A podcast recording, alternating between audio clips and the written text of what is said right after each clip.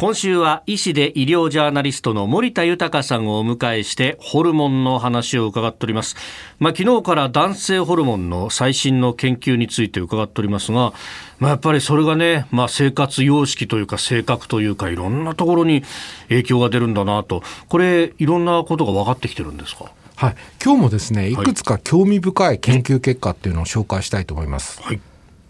声の低い人は男性ホルモンが多く分泌されていて、うん、繁殖意欲が高いだけでなくて、うんうん、繁殖回数も高く、女性からも魅力的に感じるという報告があるんです。そうなんですか。えー、タンザニアの研究なんですけど、はい、血液中の男性ホルモンテストステロンの分泌が多いほど男性の声は低くなることが分かっているんですね。うーん。で、実際に声の低い男性ほど子供を多く残しているという報告もあって、はい、低音のボイスは男らしさの象徴なのかもしれないですよね。男らしさの象徴ですか。誰ですか？いや、試しにさ、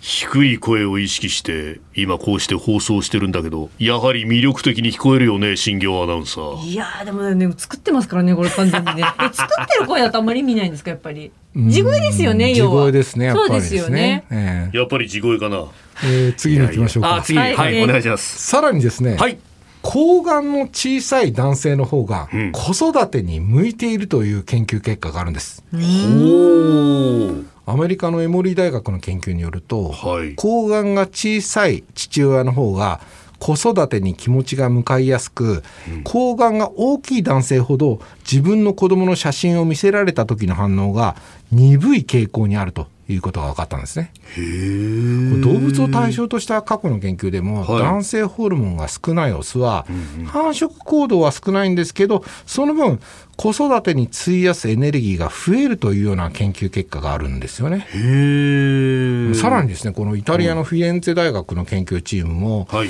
睾丸の大きさに関する研究結果を発表していて、ほうほう、睾丸のサイズが大きいほど心臓病を患いやすいということが判明したんですね。おそらくこれ、男性ホルモンが多く分泌されていることが心臓病につながりやすいということなんだと思いますね。へー。しかしこの睾丸の大小大きい小さいっていうのは、これサイズとしてはどのくらいのものになるんでしょうかね。そ, そこなんですけれど、えー、この今日ご紹介した研究論文を見ても、睾丸の具体的なサイズに関しては言及がなかったので、その何センチとか何グラムとか、はい、そういったことはですね、まだ今後の研究課題なんだとは思うんですよ。ああ、なるほど、うん、そっかそっか。大きさといってもそうですよね。重さになるのか、うん、そうなんですね、直径になるのかと。分かっていないことも多いんですけど、はい、まあ、将来的にはですね、その大きさを客観的に測ったりすることで、どんな病気になりやすいのか、うん、あるいは子育てに向いているのか、まあ、どんな行動パターンをするなのかの、そういったことが分かる時代も来るんじゃないかなと思います。えーまあ、とりあえずですね、現時点では、はい、子育てに積極的な夫と生活したいのであれば、うんまあ、睾丸の小さい小さそうな男性を見つけた方がいいということだけはお伝えできるのかなと思いますね。なるほど。イクメンは睾丸の小さい可能性がある、高いかもしれないと。は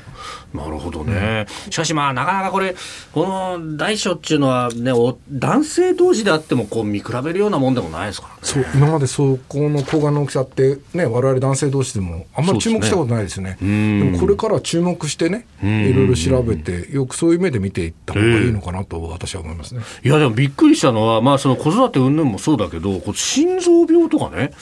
こういうところにもつながっていくんですね。やっぱり男性ホルモンが旺盛だと、はい、やっぱり血管の老化が早まるというような研究結果もありますので、そうなんですね。女性ホルモンはアンチエイジングなんですよ。だけど男性ホルモンはもうエイジングを加速させるホルモンなんで、あまりよろしくないということですね。